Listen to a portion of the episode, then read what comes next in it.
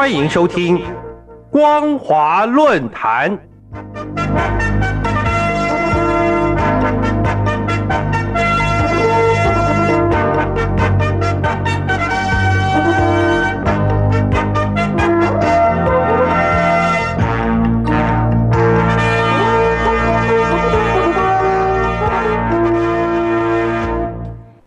各位听众朋友，您好，欢迎收听光华论坛，我是世奇。今天的论坛主题是“大党难题”，只是习近平甩锅卸责的骗术。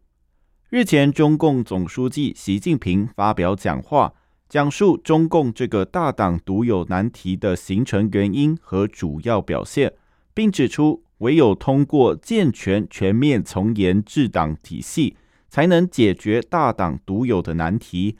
这表示，在社会情势不稳之际，习近平已经了解中共出现了治理危机，但是由于受到一党专政的困扰，习近平所承认的大党难题，却似乎只是推卸治理无能的一种借口，使他不但不能深入反省自我缺失，反而想把责任推诿到党员干部。只想以从严治党之说来转移民众不满，所以也就才有刀刃向内、刮骨疗伤、猛药去病、重点治乱的从严治党是必须迈过的一道坎，是必须啃下的硬骨头的说法。众所周知，打破惯例三连任的习近平在二十大可说是大获全胜，政治局已经牢牢的被他掌握。中国共产党业已经变成习字党，这使得习近平的权势达到了最高峰。然而，二十大后，大陆社会却出现重大不稳现象，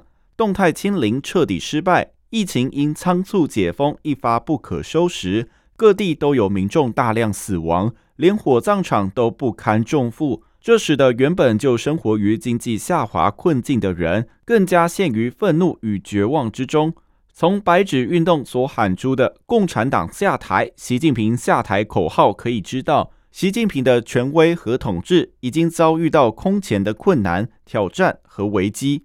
面对危机，习近平被迫放软身段，调整政策，试图降低民众的不满。例如，新年贺词罕见地说：“中国这么大，不同人会有不同的诉求，对同一件事也会有不同看法，这很正常。”要通过沟通协商凝聚共识，但是这种说法应该只是缓兵之计。习近平真正想做的是，通过提出大党难题，把治理失当的责任推给党员干部，来转移民众对他本人的怒火。而所谓大党难题是有其特定背景与脉络的，它的背景说穿了就是中共治理的失败。对这一点，最近《解放军报》有一篇评论就提到。党除了面临执政考验、改革开放考验、市场经济考验、外部环境考验之外，精神懈怠危险、能力不足危险、脱离群众危险、消极腐败危险，都是长期存在。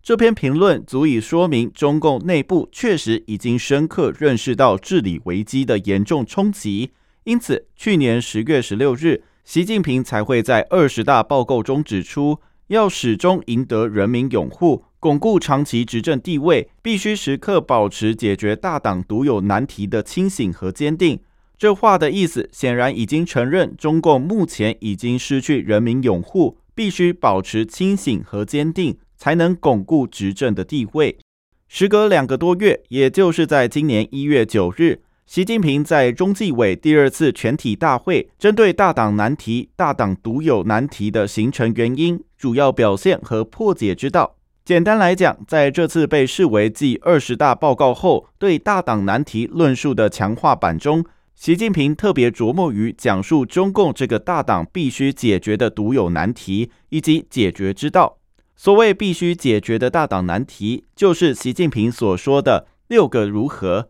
包括如何始终不忘初心、牢记使命；如何始终统一思想、意志和行动；如何始终具备强大的执政能力和领导水准；如何始终保持干事创业精神状态；如何始终能够及时发现和解决自身存在的问题；如何始终保持风清气正的政治生态；如果我们再看到习近平要求干部及时准确发现有令不行、有禁不止、做选择、搞变通、打折扣、不顾大局、搞部门和地方保护主义、照搬照抄、上下一般粗等突出问题，切实打通贯彻执行中的堵点难点，就明确得知，习近平讲的大党难题，不是在讲中共这个党的组织规模或党员数量。而是在讲中共党员干部的躺平，使中共已经成为一个老大不堪的党。在这个前提之下，习近平也才把从严治党当成解决大党难题的方法，